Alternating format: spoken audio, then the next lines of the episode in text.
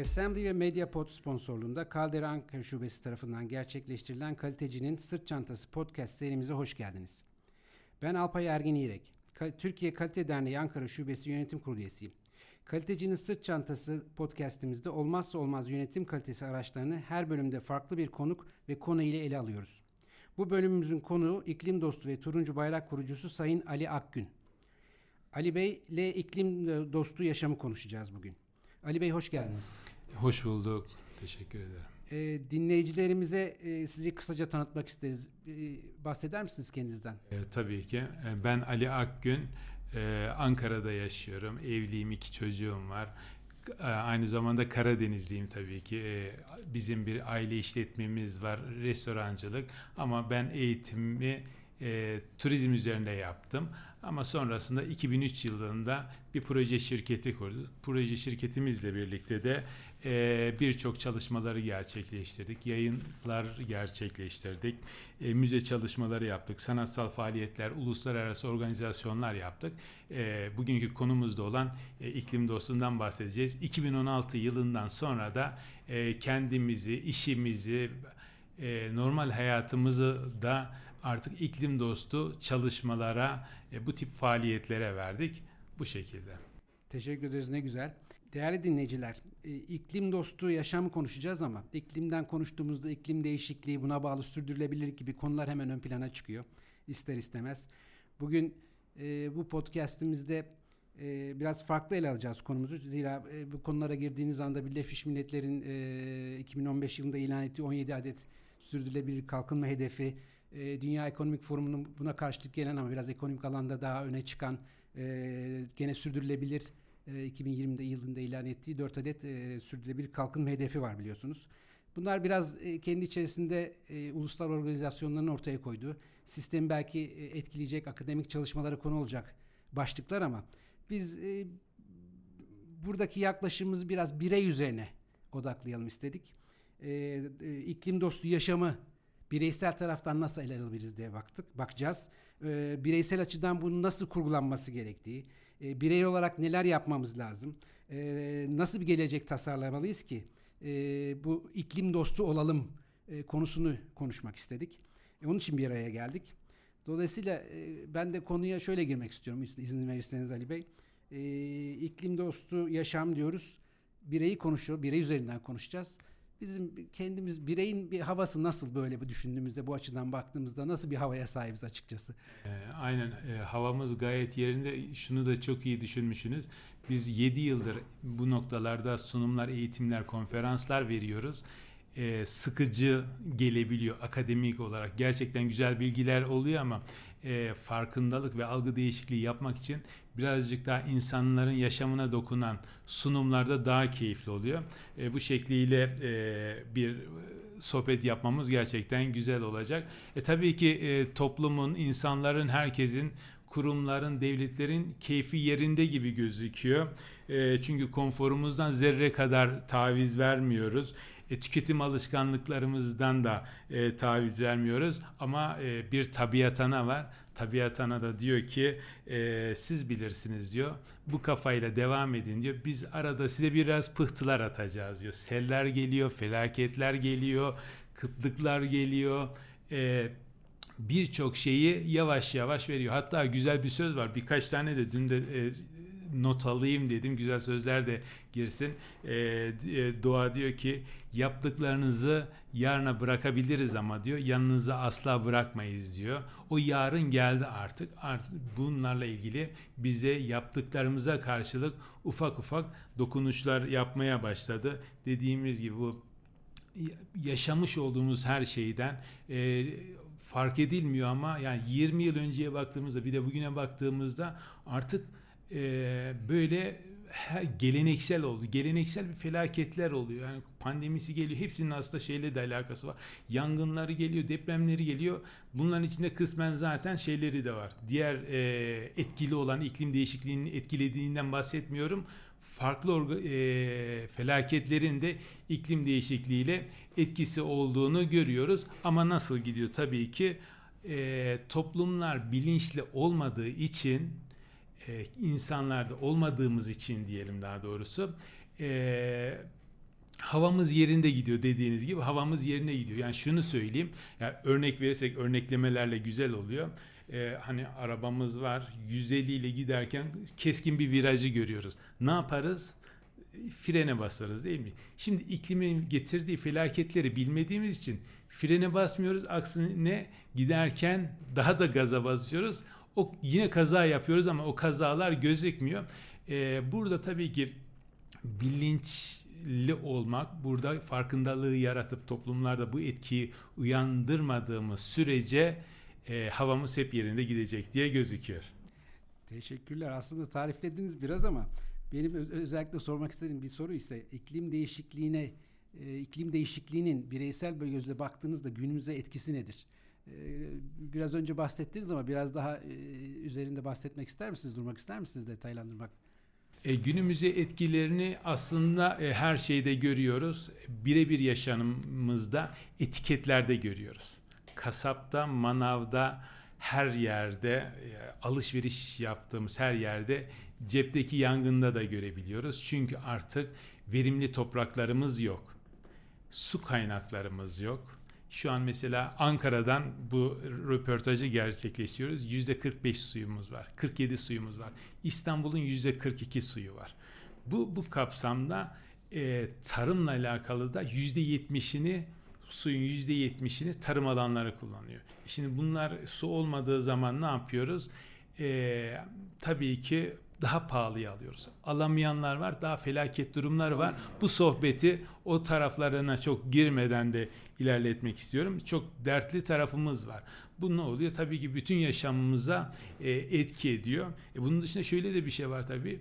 Buzullar eriyor. Hani buzulların erimesi biz bir müze çalışması yapıyoruz. Ya diyor buzulu tam anlamayabilirler diyor. Şey de yapalım. Bir, hani insanların anlayabilmesi için bunlardan da örnek verelim denmişti. Yine ama ben buzulu söyleyeceğim. E, şu an 10 tane kent sular altında kalacak. E, sular altında kaldığı zaman yani hiç duruma bakar mısın? Bizim suyla ilgili derdimiz var ama dünyayı su basıyor. Ya suya boğuluyoruz ama su derdimiz var. Yani diyor ki varlık içinde yokluğu yaşatan bir gerçekten e, bir adalet var. Doğanın bir adaleti var. Tokat'ı o kadar güzel yerlerden vuruyor ama e, anlamıyoruz. Bu tip şeyleri hep e, hayatımızda da e, yaşıyoruz. E, bunların dışında göçlerimiz var tabii ki. Bir de e, hani göçler bizde yaşıyoruz, dünyada yaşıyor. Yani e, 2021 yılında Birleşmiş Milletler diyor ki 59 milyon insan yerinden göçtü diyor. Şimdi bu bunların sayısı da. Biz de alıyoruz, dünya da alıyor. Çünkü artık orada yemek yok, su yok, hiçbir şey yok. E, şeye başladık e, buraya doğru, kuzeye doğru gelmeye başladı. Yani bu tabii ki iklim öyle geldikçe şu an mesela biz domates ihracat ediyorduk Rusya'ya. Rusya şu an bizden daha güzel domates yapıyor. Yani işte aynen aynen yapıyor. Tatil gittiğimiz yer var mesela. Tatile gidiyoruz. Antalya çöl olacak. Yani şu an öyle bir şey ki hani mesela yatırım yapmayı düşünüyorsanız Alpay Bey gerçekten iklimi baz alarak yaparsanız çok şey olur. Çünkü artık e, iklimle çok işkillendiriliyor. Her adım işkillendiriyor. Dünya bunu zaten siz de daha öncesinde bir sohbet yapmıştık. Ee, sınırda karbon vesaire. Her şey bu yöne doğru gidiyor. Hayatın her anında yaşıyoruz ama yavaş yavaş ilerliyor. Ee, bir bilim insanları e, bir kazıda şey bulmuşlar işte dinozor daha e, midesindekini sindirmeden dolmuş buzul çağında. Yani insanlar sanıyor ki yavaş bu süreç böyle gidecek. Yani e, doğanın ne yapacağını bilemeyiz. Bir anda hızlanabilir. Hani diyorlar bir buçuk santigrat derecede tutmaya çalışıyoruz. Yavaş yavaş gidiyor ama e, ne olacağı belli olmaz.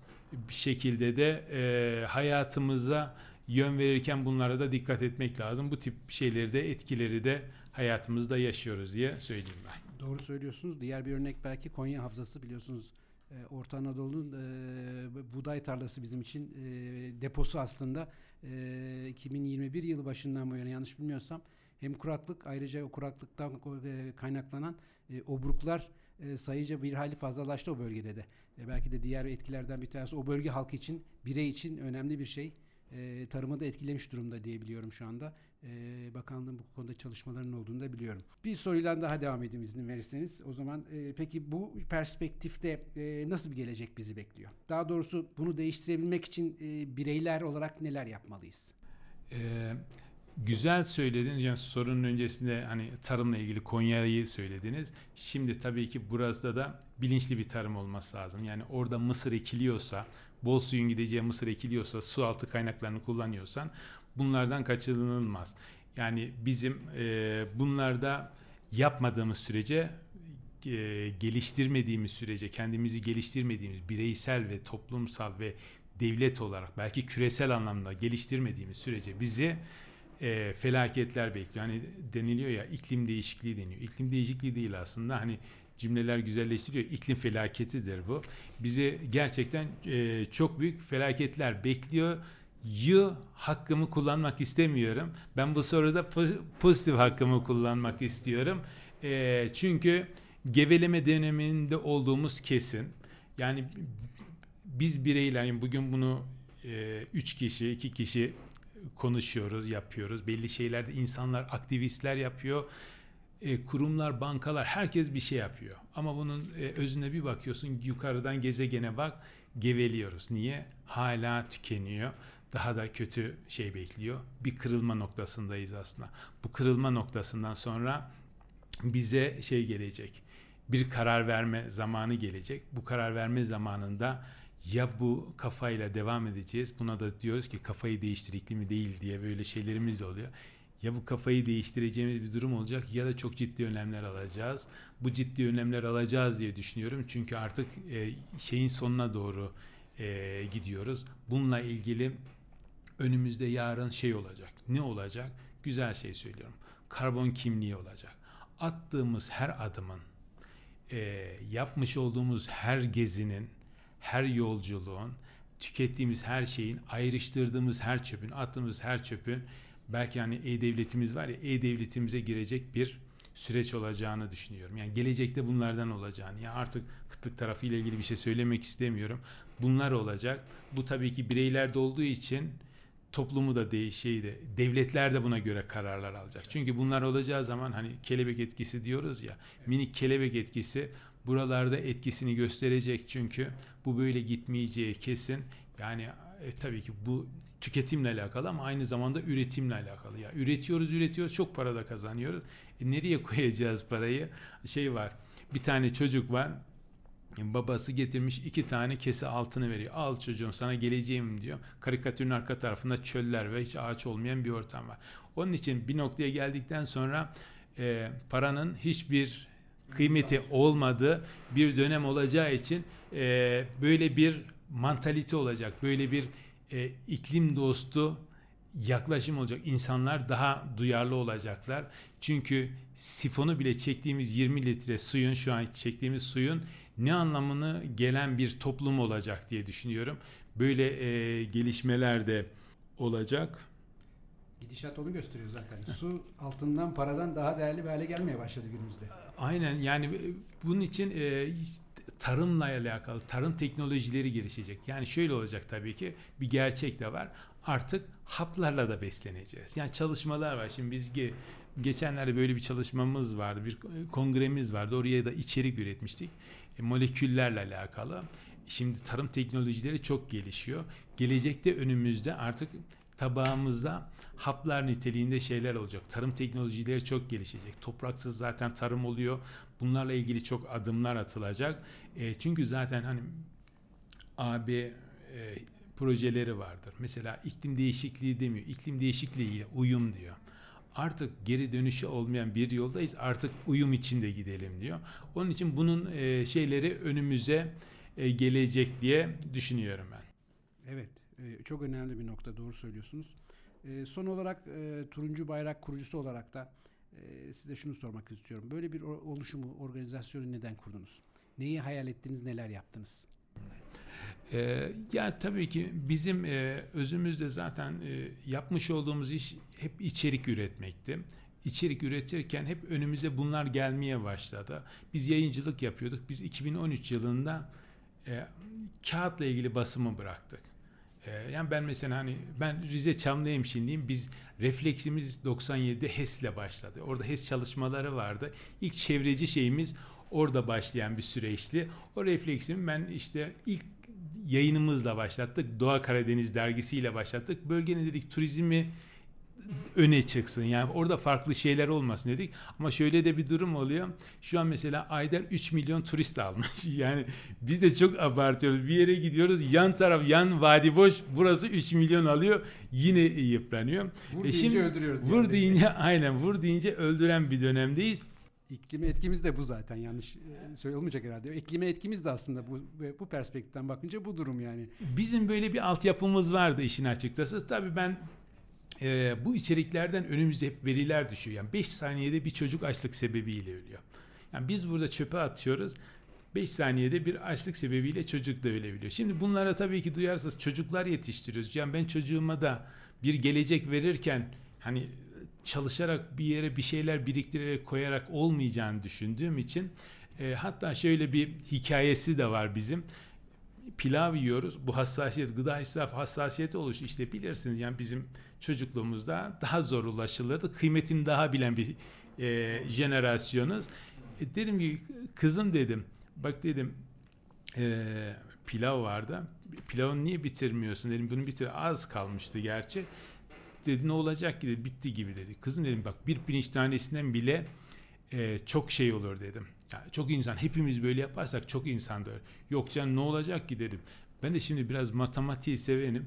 Ya bir hesap yapayım dedim. 8 milyar olarak yaptığımızda biz bunu sunumlarda daha renkli hale getiriyoruz. Size soru.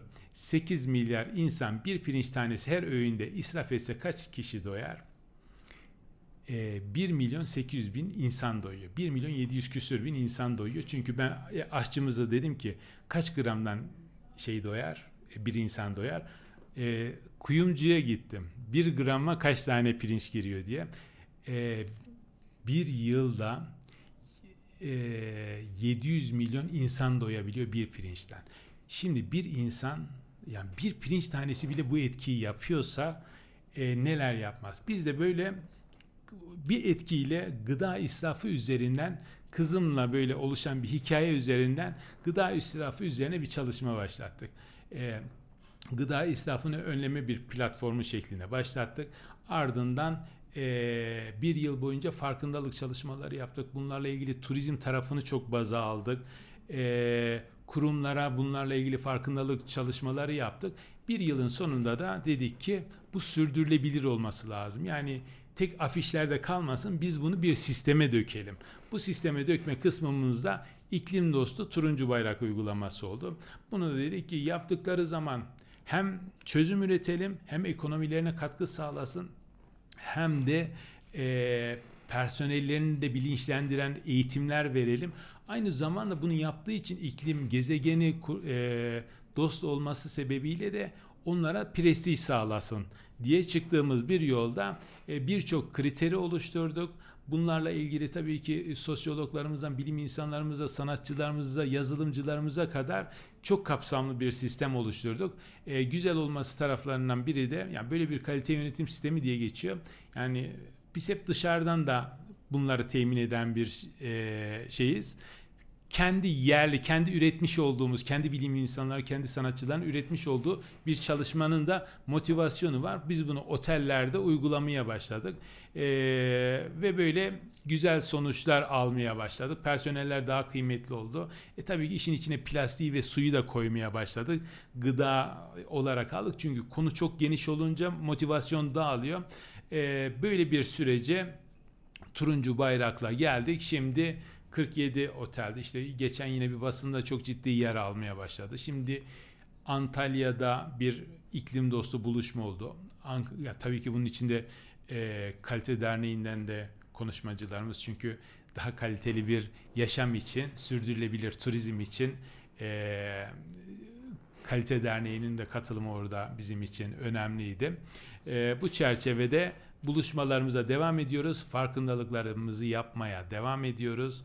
E, aynı zamanda otelleri turuncu bayraklı yapmaya devam ediyoruz. Çok teşekkürler. Değerli dinleyiciler. Kalitecinin Sırt Çantası podcast serimizde bugün iklim dostu ve turuncu bayrak kurucusu Sayın Ali Akgün'ü ağırladık. Ben kendisine bir kez daha e, değerli düşüncelerini, bilgilerini, görüşlerini bizimle paylaştığı için çok teşekkür ediyorum. Diğer bölümlerimizde farklı konuk ve konularla birlikte olacağız. Görüşmek üzere, hoşçakalın. Evet, ben de teşekkür ediyorum dinleyicilere. İklim dostu bir yaşam dileğiyle herkese hoşçakalın diliyorum.